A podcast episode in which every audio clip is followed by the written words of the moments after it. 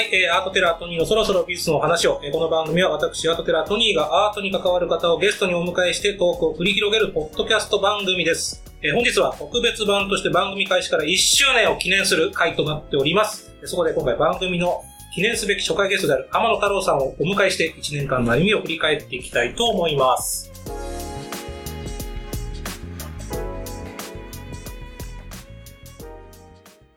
ということで、天野さん、1年ぶりの出演よろしくお願いします。もう喋ってていいですよ。なんかいやいや、ありがとうございます。久々に会うじゃないですか。面と向かっての。もうコロナ、そうそうね。さっきあの、マスク姿でアマゾン久々に見たときに、バッハかと思いました。顔 目から目が、もうバッハみたいな感じで、あれ、バッハが来たと思ったら、天野さん。いや、あんな、ご、ごつくばりの。ゴーツ、うん。こっちはゴースクバイじゃないですもんね。そうか。大谷翔平に間違いないですけどね。やばいっすね、そいつ。どうしてここにいるんですいやいやいやいや、そいつボケ始まってます。だから、天野さんの1年ぶりってことなんですけど、今回特別版なので、お酒用意しました。乾杯をせっかくなので、かしようかなと飲めないんですけど。はい。ということで、乾杯。乾杯。はい。プロデューサーの今、乾杯しうん。さあ、ということで、天野さん、この1年間、結構いろいろあったんですよね。前回は、この1年。前回出演していただいた時は、ギャラリーあざみ野の、うん。まあ、学芸員さんとしてはいはい。出ていただきまして、はい。で、札幌国際芸術祭控えてますみたいな話だったんですけど、そまず札幌国際芸術祭が中止になっちゃいましたうんね。あ、どうでした？その、う。いや、あのー、中止にはなったんですけど、あのー、中止を決めたのがね、えー、アナウンスをしたのは7月なんだけど、あの、まあちょっとなかなか厳しいなということで、6月ぐらいね。あ、去年あで、ただその6月ぐらいはもう、ほぼ全容ができてたし、あのー、割とこうあ、ね、どの作家がどんな作品をっていうことも決まってたので、でおまけにその、市長さんも含めて、あのー、まあ、このままね、流してしまうのはもったいないということで、あのー、まあ、配信とかね、リモート配信で、アーティストのその、インタビューとか、うん。こんな作品を展示しようと思ってたりっていうふうなことも含めは、で、いろんな関係者の人も、あの、リモートに参加してもらって、で、それを配信を会期に合わせて、本来のね、うん12月なんですけど、12月19日だったかな。で、あの、同時には、あの、まあ、展覧会やってないので、図録っていう言い方はおかしいんですけどね。まあ、インデックスと称して、結構、300ページぐらいあるかな。はそれもできたのでは、まあ、あの、何もしないわけじゃなかったし、別の形でねは、ああいう国際展をうん、その、まあ、プレゼンスを示したいということで言えばね、はまあ、よかったかなと思うんですけど。ね。じゃあ結構やりきったなって感じですよ、うん。うん。うん。そうですね。で、もう一回やりたいのはないんですよ。はい。どっかで札幌じゃなくても、うんまあコロナが落ち着いたら、うんあと再自分なりにやりたいなっていうのはあるんですもうないっすかうん大変やからね。か大変でしたよ、やっぱり。うんだから、その、好き勝手にね、自分でこう、テーマ決めて、はい本当に好き勝手にやらせてくれるんであれば、はあとその、たっぷりうん、10億ぐらいのお金があれば、うんやってみたいです。う んなるほど。それはやってみたい、あの、ことはあります。あなるほど、なるほど。だから、辞めた後は今もうフリーになったんですよね。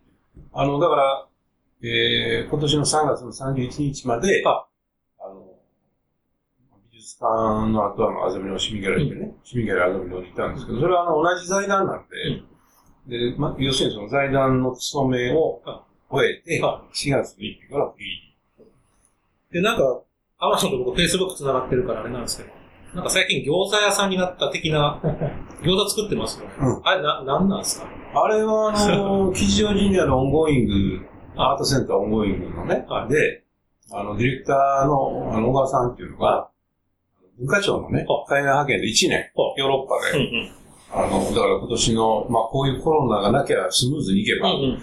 4月から来年の3月末まで1年ね。はで、その間、アートセンターをね、はあの、まあ家賃も払わなきゃいけないし、っていうこともあるんだけど、そのアーティストがうん、1階と2階、特に2階なんかは3人ぐらいそのアーティストがアトリエとして使ったり、っていう中で1階はあの、キッチンがあるんですよね。それで、アトリエに使うにしたら、1人ぐらいしか使えなさそうなので、そしたらその3人のアーティストが、ええまあ、料理を作って、しかも、売って、売ってというか、そのそれを、まあ、なりわいっていうわけじゃないんだけど、まあ、コロナでいろいろ仕事も減ってる中、そういう話が持ち上がったときに、まあ、声がかかった。料理得意だから。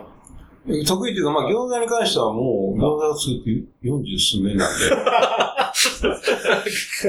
あ餃子屋さんなんですかあだからアーティスト、僕の組んでるアーティストは和田正宏さんって言うんだけど、彼は、あの、皮を作るんですよ。はいはいはい。お手製の。パンダ餃子って言ってるんですけど、白と黒のね。あ、2種類あるんですか？いえ、うん、そうそうそう。で、黒は、まあ、いろいろ試行錯誤の末、あの、イカスミをね、入れた。練り込んだ。練り込んだ。で、その後は、あんを私が作り、ほぼ包み、焼きの、おお客さんに出しの、それからお皿引っ込めて洗いのみたいな。毎週やってるんですか？いや、そあの、4月は毎週やったんですけど、4月からオープンでね。8月は、あのちょっとこう、アーティストの制作の都合とか、まあいろいろあって、あの8月の21日だけね、土曜日。今週は。今月は。今月はね。はい。で、まあ9月以降もやる可能性はそうですね。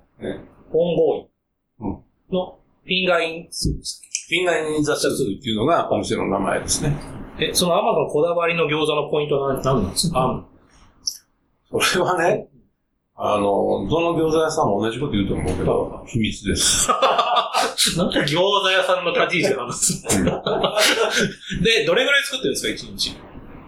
まあ、大体、だから午前中の仕込みで、90個から100個ぐらい。お、結構作りますね。うんで、えー、っと、確か、えー、確かに、これちょっと、個数間違えて怒られるけど、5個で、500円。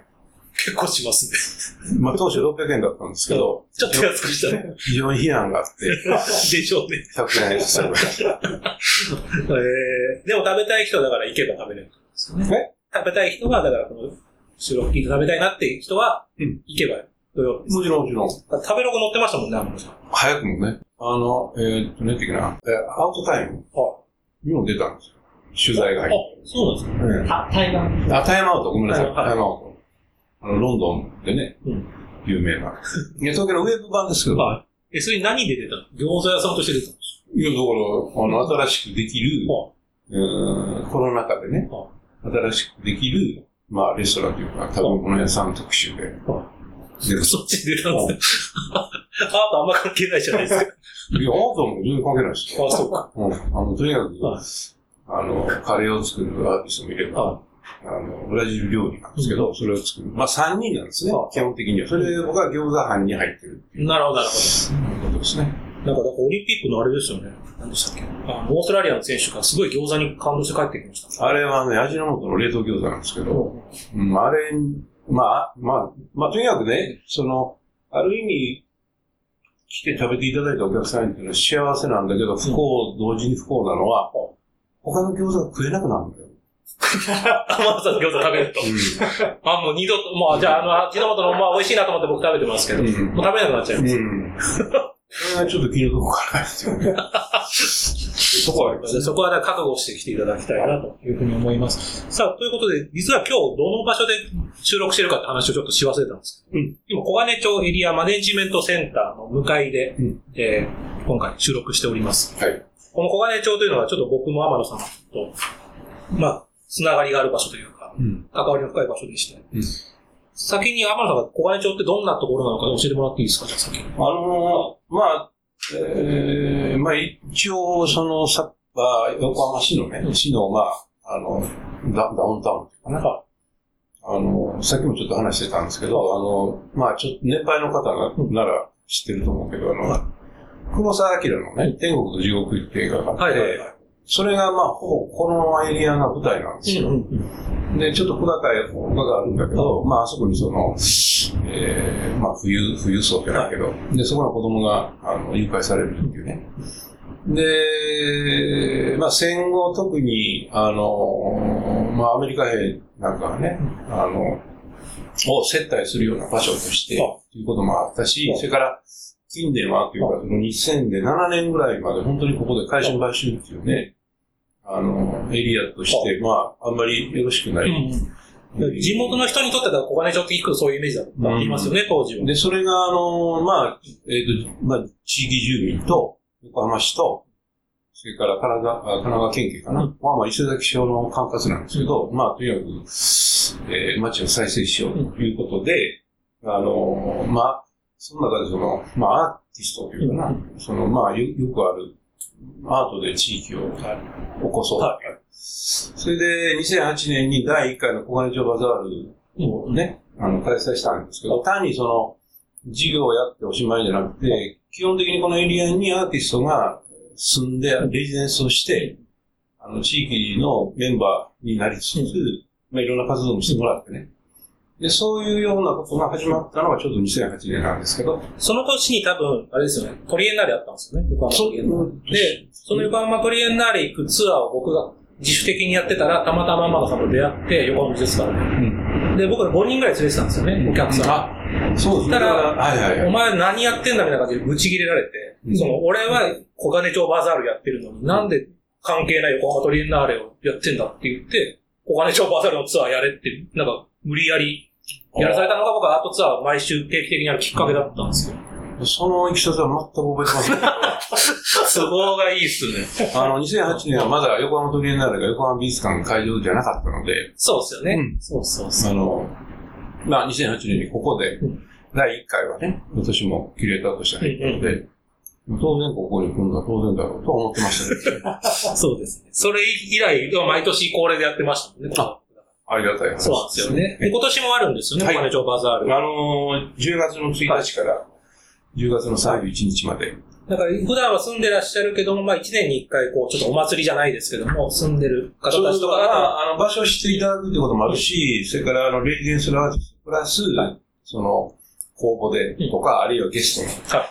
アーティストが入って、今年のテーマはサイドバイサイドの作り方へっていうほテーマなんですけど、どういう意味なんですか？えー、このサイドバイサイドって、まあ、なんか物がねは、並んでるっていう、このメッセージによると、うんうん。ただその、単にこう無機質に並んでるんじゃなくて、まあ共同するとか、うん。コラボレーションするとか、一緒にやるとか、能動的な意味をこれに付与して、はで、まあ、あの、あえて、まあコロナなんでなかなか結びつきが難しいけれども、まあそういうところをコンセプトにして、あの、まあ国内のアーティストも含めて、あの、含めてっていうか、それにね、特に、まあここはそのアジアのアーティストとのネットワークが非常に強いので、今回はまあアジアからのアーティストを参加するということで、あの、ぜひ皆さんにも来ていただければと。はい、10月からだそうでございます。まあ他の時でも、まあなんか、あアーティストがいたり、なんか何回やってますもんうん。ね、このエリアっていうのは。なので、はい、興味ある方はぜひ来ていただきたいなというふうに思います。さあ、ということで、天野さん近況は、なんか他に話しときたいことあります？近況で。こんなことあったり。ちょっと、あの、私のことじゃないんですけあど、その、小金町のバザールのディレクターの、あの、山野慎吾さん。はいこれはまあ、2008年からずっと。はい。山野さんがその、えー、アートとコミュニティっていうんで、あの、鈴木信原さんっていうね、あの、信原さん。えー、今、大阪、あ、失礼、横浜市大の教授されてるんですけど、まあ、あの、街づくりとか都市デザイン専門なんですけど、で、教授なんですけどね。はあの、この、小金町で、えーもう13年くらいかな、うん。あの活動してきたことを、まあ、元にした、あの、アートとコミュニティの関係みたいな、うんうん。あの本が出版されたんですよ。はいはで、あの、本当に昨日かおとつい納品になったばっかりの、は。で書店でも売ってるんですけど、まあ、あの、ぜひうん、手に取ってみていただければ。だって結構一時期あれですよね。あの、世界中の街の人が視察に来てましたよね。小金町。世界モデルケースとして。うん、もうそうだし、あの、地方の国内の自治体の人とかね、うん。結構参考にはなってるはずなんですよ。ちょっと興味ある方はぜひアートとコミュニティで読んだそうでございます。さあ、そこでですね、今回この番組ちょっと特別編ということで、なんと番組1年間続いてまいりまして、えー初回配信が2020年8月23日。この配信がだから大体そのぐらいになるのかな？8月28日配信ですね。うん。で、初回収録が、えープロデューサーの家で僕が喋り、その足で、えー、あ、あざみ野に行って、天野さんとかし収録したのが8月18日だそうです。ほぼ1年前。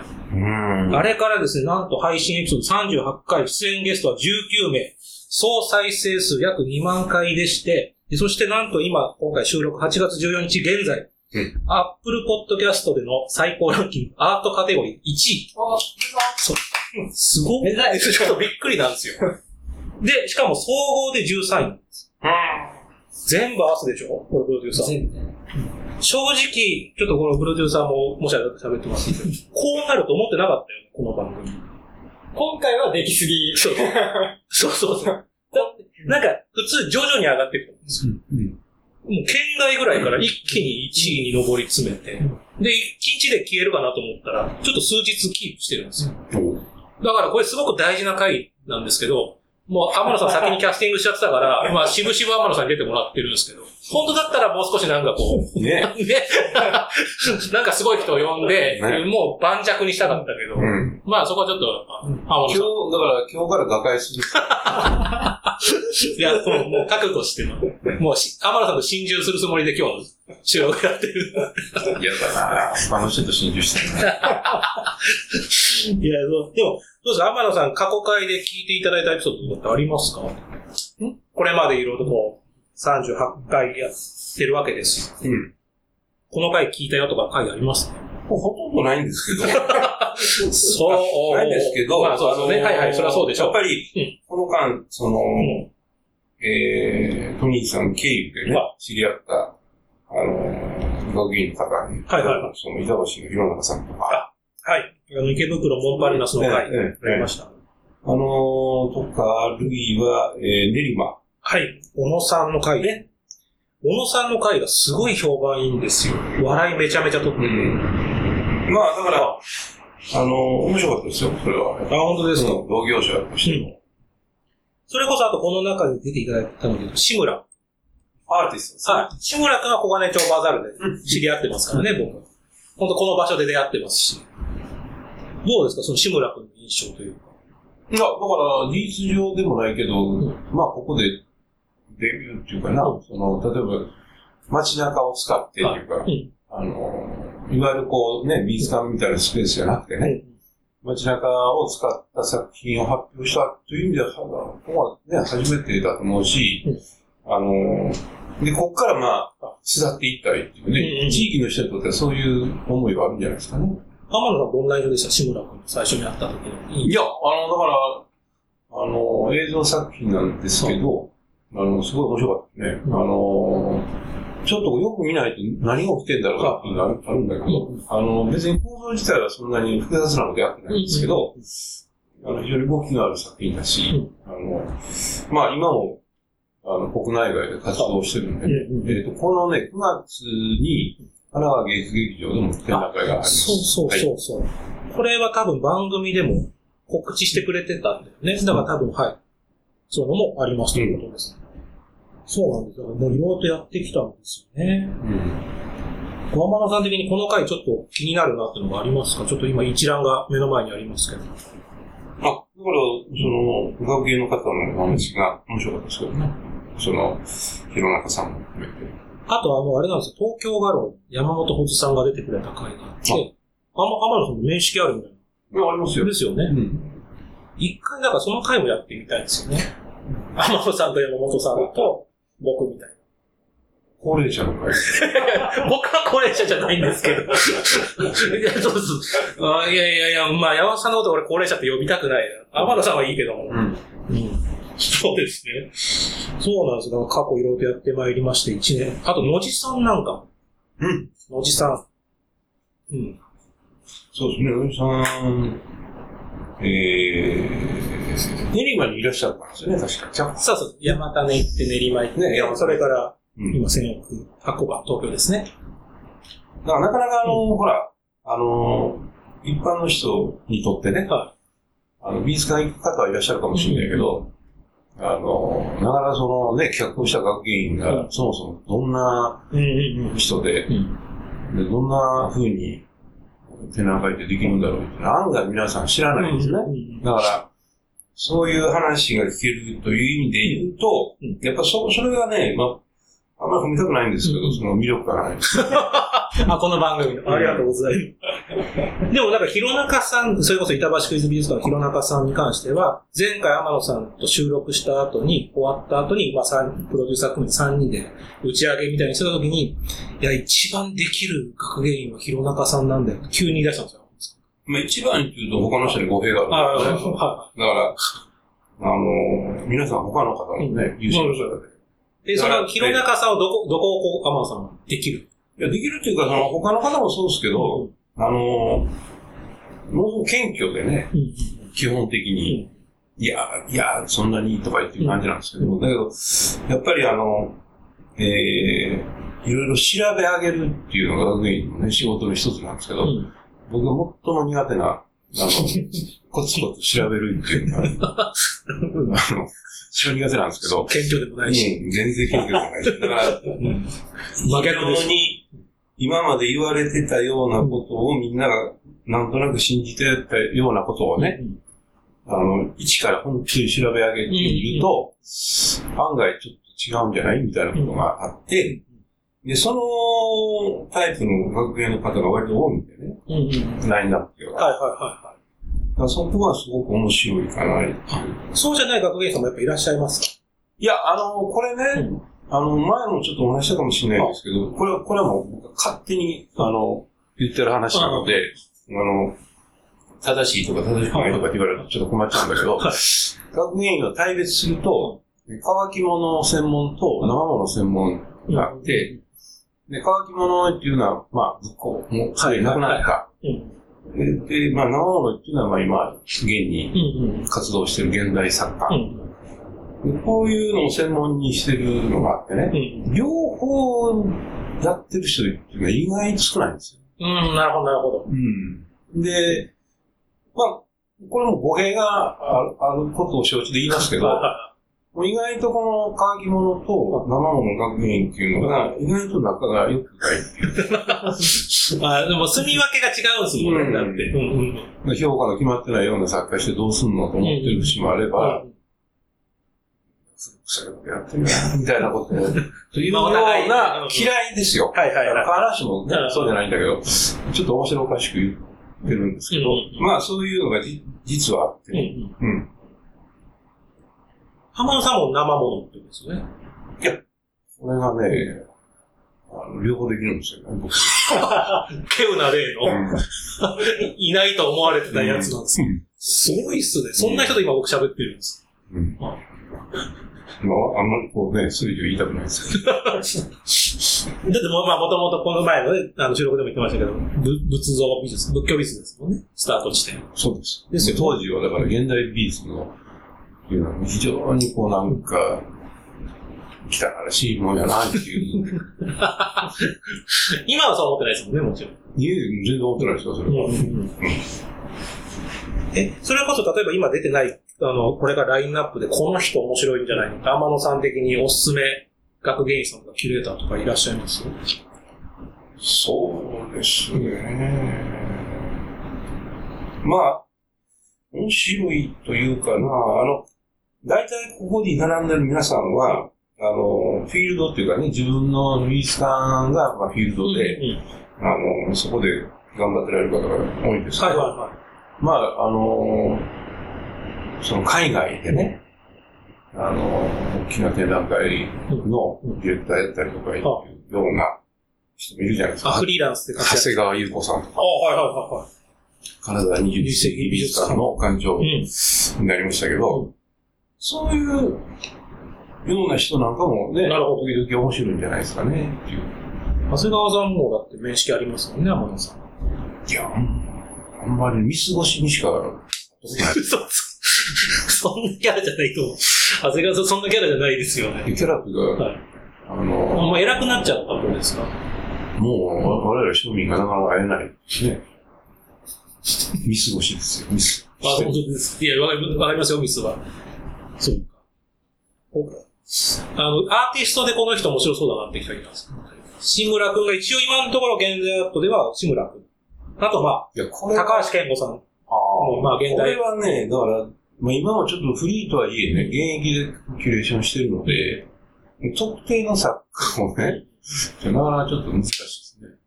あ、だから天野さんが今後展覧会やるときとかに告知を兼ねて送り込んでいただければ。言葉。あのー、今、ちょっと、えー、来年の展覧会の準備してるんですけど、あの、まだもうちょっとね、はい時間かかるんですよ。はいは決まったいはい。時には、はい、そうです。ぜひぜひ、ええ番組にえ遊びに来ていただけたら。えねえはよろしくお願いします。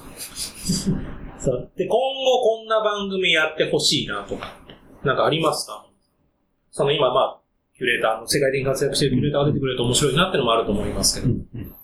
あの、さあ、そうですね。だから、どちらかというと、その今までのラインナップっていうのは、うんその、先ほどお話したようにね、自分がその、勤めてる美術館で企画をして、うんその、発表し、発表っていうかな、その、そういう仕事をされた方の、えーお話を聞けるっていうのは、先ほど言ったようになかなか聞けないんでね、すごくいいと思うんですけど、あの、まあ、もう一つ、可能であればですけど、その展覧会を、うー批評するというか、えー、いい展覧会という場合もあれば、うん。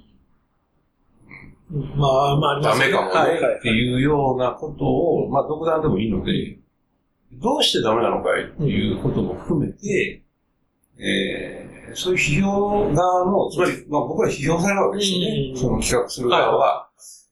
批評する側で、最近見た中で一番ひどかった展覧会とかさ、ああ、はいはい。だから、一回芸新の吉田編集長と一年間振り返る会みたいな。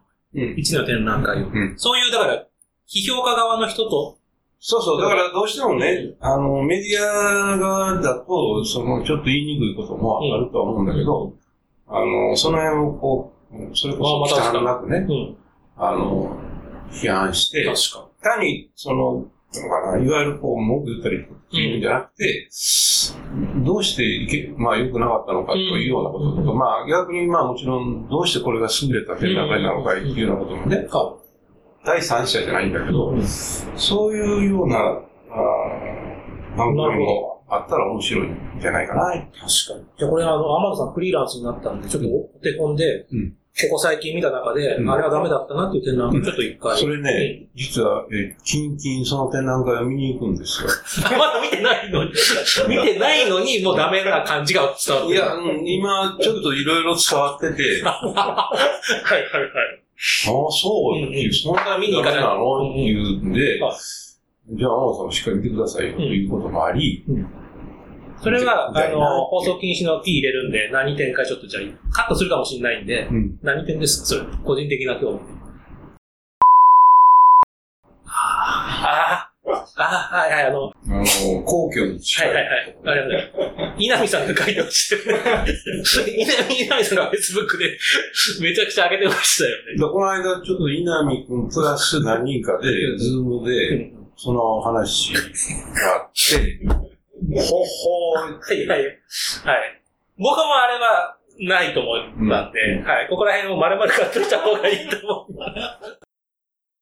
だからそういう、こう、なかなか、だから、うんうんその、ね、美術が好きで美術館に行くのも大好きな人でも、具体的にどう、例えばそれがね、なかなか、あの、えー、まあ、だダメっていう言い方もあれですけど、あまあ、じゃあわかりやすく言うと、あの、鑑鑑賞する人に対して、あんまり親切じゃなかったりとか、うんうんうん。ね。自分らはもう分かってるから、分かってるだろうというふうな構えとかいうのはね、やっぱりこっちはお金出していくわけでしょ、お客さんは。だからそういうことも含めて、あの、具体的にこう上げてもらえれば、今後その、自分たちが今度展覧会見に行くときに、まあ一つの基準になるかもしれないね、うんあるかもしれないですよね。まあ、で逆に、あの、言いづらいのはあれです。だから、この1年間で天野さんがこれは良かったな。自分の展覧会じゃないけど、この展覧会は面白かったなっていうのはありああま、それはありましたね。す。うん。な、なんすかなんすか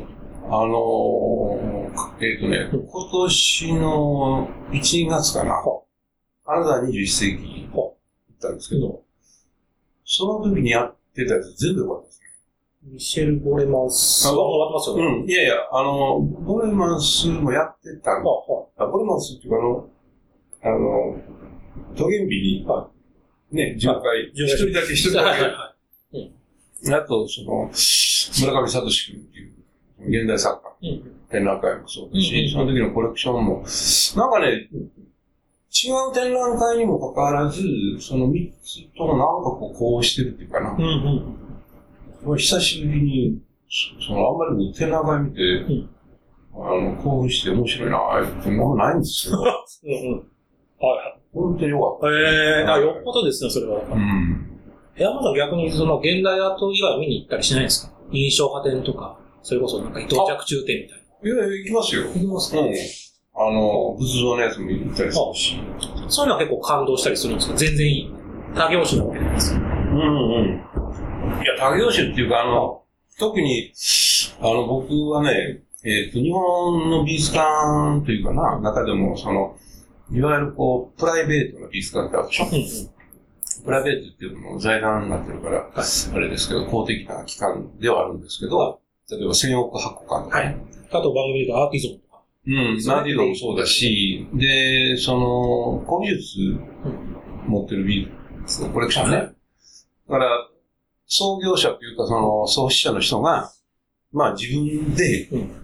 選んで、うあの、コンセプトっていうかな、もちろんアドバイザーはいたとは思うけども、それはね、やっぱり、あの、僕は関西なんで関西でも隠する美術館とか、はあ XO 美術館ってね、小林静雄ってあの、うん宝塚のね、半々球の社長ですそうよね。そうそうそう、あの人のコレクションなんかやっぱ素晴らしいので、うんそういうのは、あの、勉強になりますからね。あと大阪で言うと藤田美術館もね、はいリニューアルしますしね。うんまあ、隣で言うとなんか根津美術館とか後藤美術館とかね、そのねそうそうそそううですね。はい。そうか、そうか。そういう、あ、だから根津美術館の人が出てくれてもいいですよね。うん。聖火堂の。そうですね。だから、あの、これね、ちょっと、ちょっとざっくり調べたことがあるんだけど、根津とか後藤とか、えー、まあ、千億八個もそうなんですけどね。あの、美術館を建てようとした人たちが、大体ね、1860年から70年生まれなんですよ。へえうんうんで、それは、あの、いわゆるこう創業者の二代目なんですよね。だから、あの、根津美術館、根津海一郎さんもそうですけど、で、あの、実はこれね、渋沢栄一がね、うん。結構か絡んでて。渋沢さんがね、若いビジネスマン、ビジネスマンとか、うん。明治のね、二代目ぐらいを連れて、アメリカにね、研修旅行行くんですよ。うん。それで、まあ、あの、ロックフェラーなんかともあってんだけど、うん。そのフィランソロピーってね、要するにその、社会的貢献みたいなことを学ぶんですよ。うんで、そまあ、全部が全部じゃないんだけど、デイジさんもそれに入っててね。うんうん。だから、あの、単に自分のためじゃなくて、その、しまあ、一種のこう社会貢献じゃないけどね。文文化とか社会に対して。うんでそういうこともあるし、それから、そもそもコレクションっていうか、これ、まあ、一今で言うとコレクターだよね。だけど、ものすごい教養があるんですよ。うんうんで、しかもその、これは漢石の素養って言うんだけど、まあ大体その人たちが子供の時に学ぶのは四章五経とかさ、あの、いわゆるこう儒教とかね、そういう漢石の素養もあるに加えて、まあヨーロッパとかアメリカの文化もうん。非常に、非常に教養が高かったりっていうことがあってね。だからその辺も考えると、あの、優れたコレクション、まあ、日本が誇る、ね、うん。誇るべきコレクションだと思いますけどね。ちなみに、こう、まず、それの話の流れで言うと、今のコレクターとかどう見てます？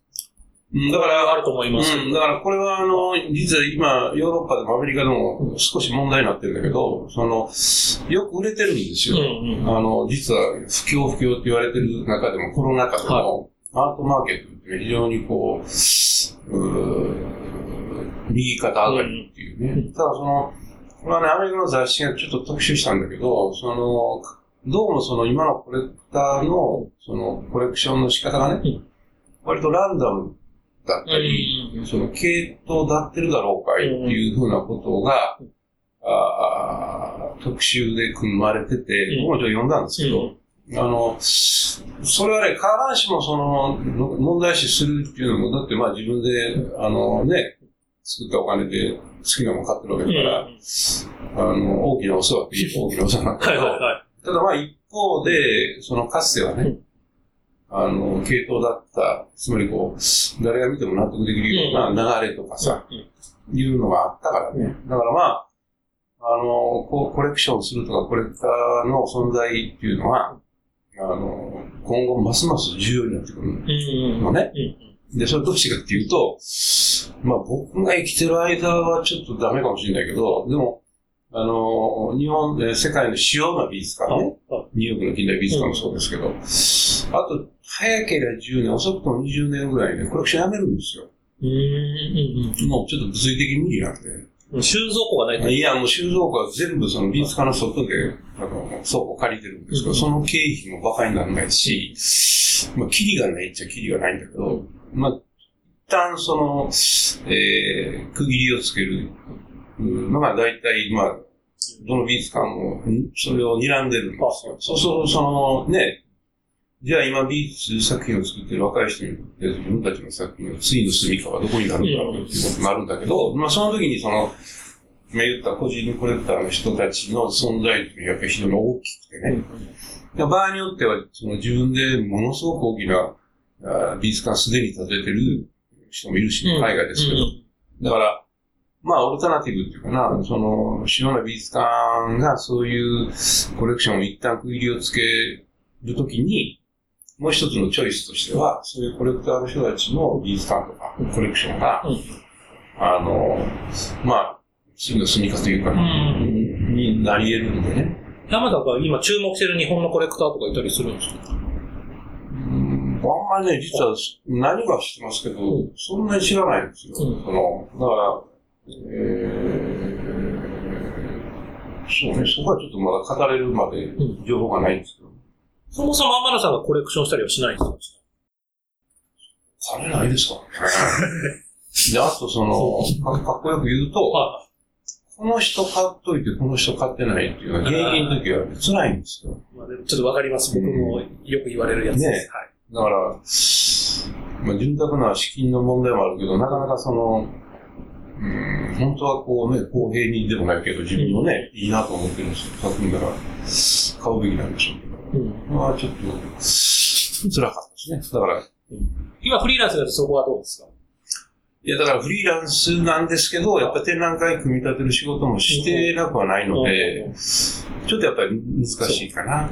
え、ちなみに話戻したかも、フリーランスになったわけじゃないですか。うん。目標とかあるんですか、このさん？ん目標、フリーランスになってから。定年があった時はある程度ゴールがあるじゃないですか。ああの、トニーさんなんか最初からフリーランスだからね。はまあ言ってしまえば先輩みたいなもんなんです い。こんな、こんな後輩を持ったもんです。うん。うん、なるほどな。いや、なるほどね。ね。はい。あの、だからうん、ものすごくは、つまりこう、ほら、勤め人だったわけですよはい。ね。はで、勤め人ということはあの、フリーになって本当に分かったけど、名刺一つね、名刺なんて勤めてる時にはこうなくなれやさ、ちょっと200万よろしくとか言って言うと、あ、はい。3日ぐらいしたらもう、机の上に置いてあるわけです。うんしかも、まあ、無償で。はい。この名刺一つをねはい、作るとか、ああ、なるほど。こんな金かかんねんみたいな。かかります、かかります。あるじゃない？あります、ありで、しかもその知り合いのそのデザイナーにね、ま頼んだので、最初はもう、もうアマゾンと仕事長いからもういいですよって言うんだけど、うんそこはね、いやいや、もうとにかく普通に撮ってくれと。んで印刷屋の人にもね、普通にちゃんと普通に撮ってくれ。うん普通に撮ってくれってことは入札もしないっていうね、成果ですから普通に。うんうんうん。高かった。いや、わかり、で、しかもデザイナーの方がが張り切って作ってくれると一枚が高いんですよ。そう。それで、だから、わかりますあの半分冗談ですけど、はい半分本気なんですけど、知り合いの学院には300円よこせって言ってるんですよね。私 は名刺代を取ってるんですか？誰が受け取ってくれるんですか？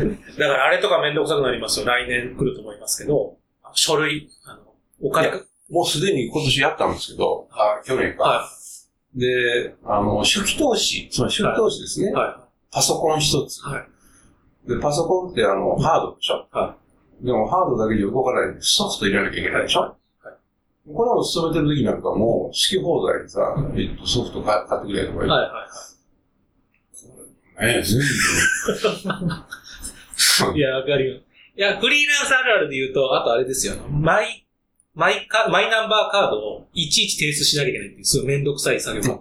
それはね、平気なんですけど、あそうそれよりも、とにかくその、えー、勤めてる時はね、そう思わなかったんだけど、例えば、テキスト書いてくださいとかあるじゃないですか。ね。これあります。はい。原稿料安い。うんうんというのをうん、ひしひしと感じますね、フリーなの。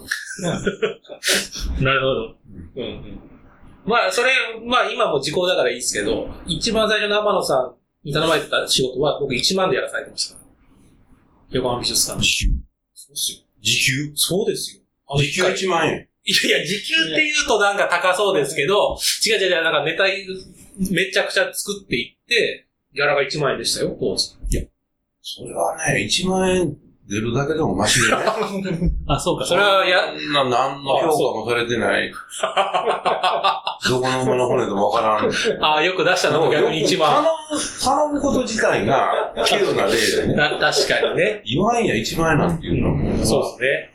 今同じノリで言っちゃいました。だからアマゾンがテキスト安いっていうノリで、あ、僕もそうでしたって言ったら、まさかこんなカウンター返ってくると思わなかった。うん何年も前でしょ？うん、そうそうそう。十何年前ですね。だからうんそういうようなこともあるんですけど、で、目標というよりも、あの、別にうちは個人事業主なんでね、営業担当もいないんで、ひたすら仕事を待つっていう。ああ、なるほど。あの、で、こんな、こんな、な、たらもうその時が賞味期限が切れたと思って、あの、本当の意味でリタイアかもしれないうね。うんあれはね、例えば、作家を見つけて、あ、このアーティスト来るぞ。なんか自分の中で、じゃあ展覧会やろうみたいなことはないです。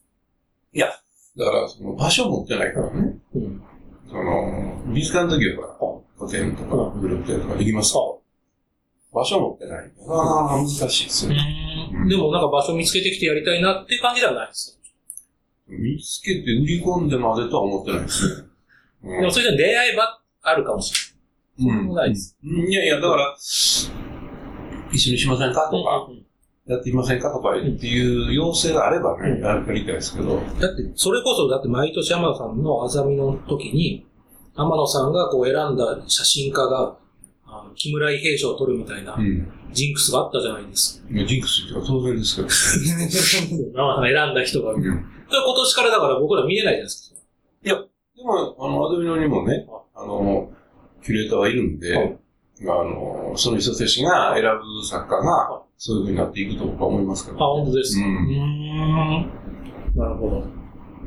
はい。さあ、ということで、そろそろ終わりの時間が見えてきたんですけど、まあ、アートをこう普及させたいということでアートテラピーやってる中の一つとして、このポッドキャストを僕始めてみて、うん。1年経って、うん。で、まさか本当にさっきも言ったけど、1位取れると思ってなかったんですけども、こう、あまだこのアートの普及に対して、ポッドキャストのどう、どう見てますかいや、どう見てますかっていうか、さっき、繰り返しですけど、その、意外とありそうでないっていうね、うん。あの、展覧会の告知みたいなのはね、あはいはい。あるっちゃうでしょ。だけど、どうしてそれをやるのかとか、いやそもそも展覧会ってどのどうして作ってんだろうかとかいうふうな、まあ、かゆいところ手が届くっていうわけじゃないんだけど、その、そういうような要請にも応えてるっていうところがあるあるとは思うんですよね。だから、それのバリエーションが増えていくと、うん。バリエーションっていうのはつまりこう、あの、展覧会は、まあ、一つ需要者っていうんだけど、見る人がいるでしょ。はそれから、その、そもそも作品を、その、作る人でしょ。それから、それをうん組織化していくっていうか、展覧会作る人でしょ？うんで、さっきの話に戻ると、もう一つそれを批評する人がいる。はいはい。だから、それの、そういうステータスの人たちを、大体か、いわゆるその関係する人を、あの、ラインアップしていくと、もっとバリエーション増えて面白いかなと思うんですよね。だから昔あの、あの、週刊朝日でね、はあの、オラミシュランっていうね、いはいはいはいはい。知ってますあの、サイバルさんとね、あの、交代におじさんで、とにかく覆面で、えー、噂のレストランに行って、ディスるっていうね。ああいうの、実は本当はやってみたいんですよね。だから。展覧会に、だからこっちは大体手が見え、手の内見えるわけですよ。大体はい普通ね。で、それをみんな、あの、僕も勤めてる時は遠慮するわけね。ダメだなと思いながらも、まあ、こう、みたいなうん。それを、こう、裏ミシュランみたいな、なんかこう、その、かゆいやった。あると、面白いかな。ああ、じゃあ、あれかもしんないですね。だから僕が昔、芸術新潮でやってた、チクチク美術部っていう連載があったんで、その相方のイラストレーターの猪野さんを、ちょっと呼んできて、久々にチクチクをうん。復活させるっていうのはあるかもしれない。でね、それが、あの、単にねは、面白おかしくというよりも、面白おかしく言ってんだけど、ああ、なるほどね、っていうようなものがあると、結構それ、いろんな関係者が、ものすごい気にしだすと思う。そうですね。最近あそこで何か言われてるの聞いたとかね。そうですね。ただ、なんか多分これ、あの、多分吉田さんの回で僕言った、編集長の回で言ったと思うんですけど、それやったせいで僕、出禁何箇所も食らっいやいや、もう戻りたくないんですよね。いや、あのね、だからその出禁を、出禁をするようなことについても取り上げる。なるほど、なるほど。うんそうか。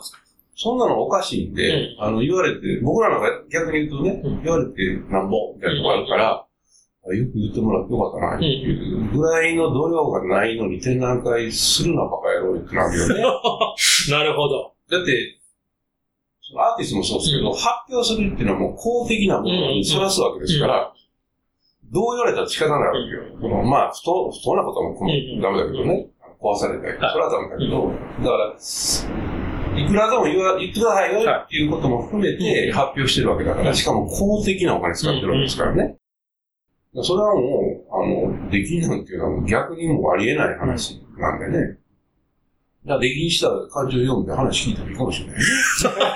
そんな尖った番組になってくるんですよ、これ。2年目に突入すいやいる。や、それも面白おかしい。ななるほど。どうしてかなとか言って。その時ちょっと、天野さん来てくださいね、毎回。ちょっと、こわもての人は隣にいてくれないと。ちょっと僕一人だとちょっと無理です。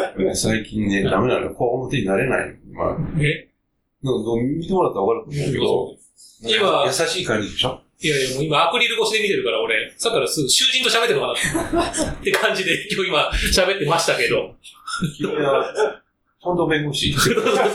石鹸みたいな感じですから、今日今。ずっとアクリルパターン。いや、で、最後にこれだけ、あ、まあ聞きたくないけど聞いとかなきゃなって今思ったんですけど、あの、まあ番組のね、ゲストがこうしたらいいとか、番組こうしたらいいはあると思うんですけど、パーソナリティの僕としはどうしたらいいですか？天野さん聞いてみてあ、僕の足りない部分とかそういうのも。あのね、もうだから、10年以上の付き合いでしょ？はいそれで、あのー結構会うたんびにね、あのートニーさん、まあ、もともとそのコメディアンであった、よコメディアン。コメディアン。はい、コメディアンです。はい。みたいな、あの、よく知らないんですけど、あのーまあ、とにかくその、笑うというか、笑わせるというか、そういうことに、あの、少なからず興味があったとは思うんですけど、で、その都度なんかね、あの、笑いの質が低いとかなんとか言ってきたんですけどね。もうそれはね、あの、僕それ言うのはもうやめることにしました。あもう言ってもしょうがないってことそうそうそう、それは。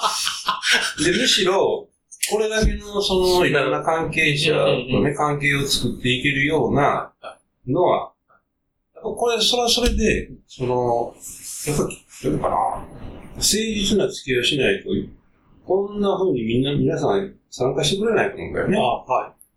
だから、それ、僕ね、そこがね、一番つまんないなと思ってたんだけど、でも逆にそこが、まあ、あなたの武器みたいなもんだから、うんそれをこう、研ぎ澄ました方が、だから笑いについても何の期待もすることはやめました。というか、それは期待すること自体が、別にこの、ね、あの、プログラムに何の役にも立たないっていうこともあるからね。うん。うんそこはむしろ僕の方ができるかもしれない。あ、そう。そうですね。うん聞かなきゃよかったよ。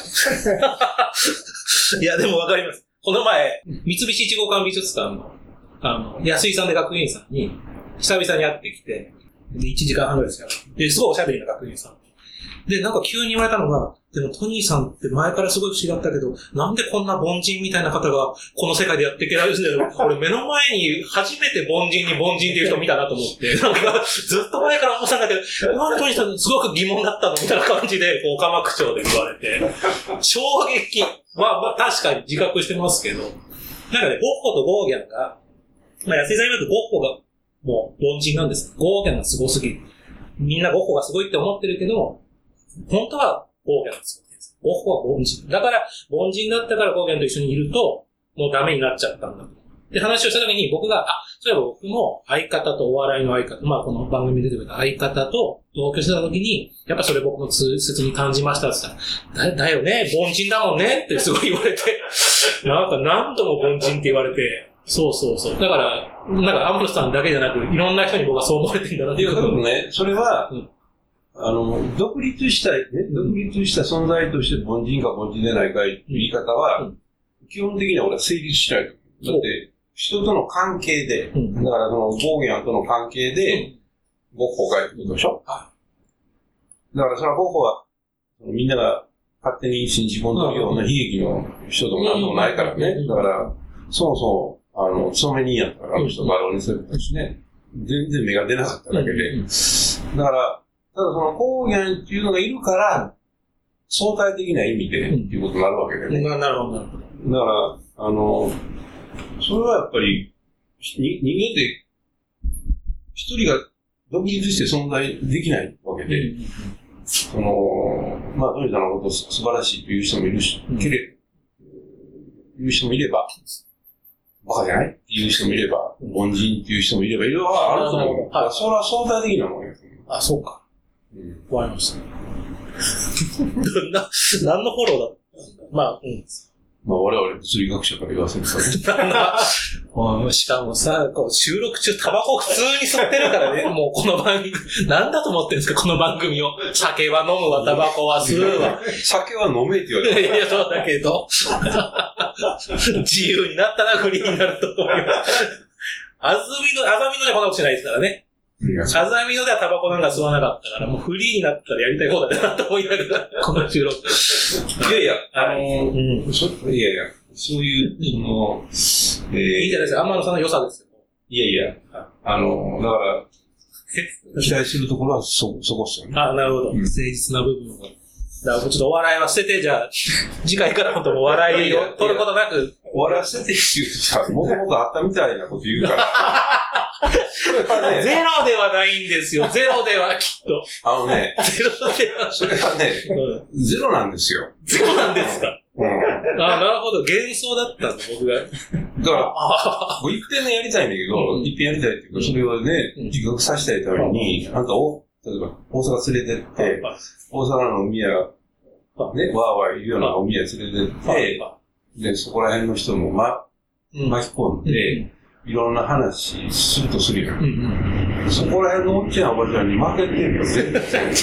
一発で負けてる。だから、それをするのは嫌やから、そっちがもう、ね、自殺行為やん、それ。ほうほうそれぐらい、なそもそもないのよ。だからない、ないんだけど、それはなくていいじゃん。そう なんだよ、こういうね番組技術は。うん技術に特化して、しかも、違う角度からいろいろ技術を語るっていう、その才能はあると思うよ。ああ、ありがとうございます。うんお笑いじゃなくてってことですね。もちろん。うん。もちろん。だからそこをね、その、違う角度の違う角度の角度を磨いてほしいなって。うん、なるほど。それは本人は違う角度って言ってるかもしれないけど、別に違う角度でもないよねっていう時もあるし、そのこと自体があんまり魅力がある時もあるけどない時もある。だからむしろそこを磨いたと。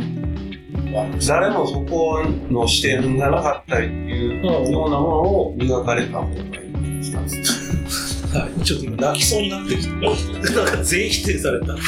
まあでも、はい、あの、ありがたいお言葉で全否定このところがいや、違う違う。いやいやいや、違う違う。いや、いやいや、褒めたられた分はちゃんと受け取りました。でも、お笑いも頑張りたいなとちょっと思います、そしたら。まあないなりに。趣味でね。趣味で、そうですね。そうそう、趣味で笑いも取っていければなと思います、機会が。は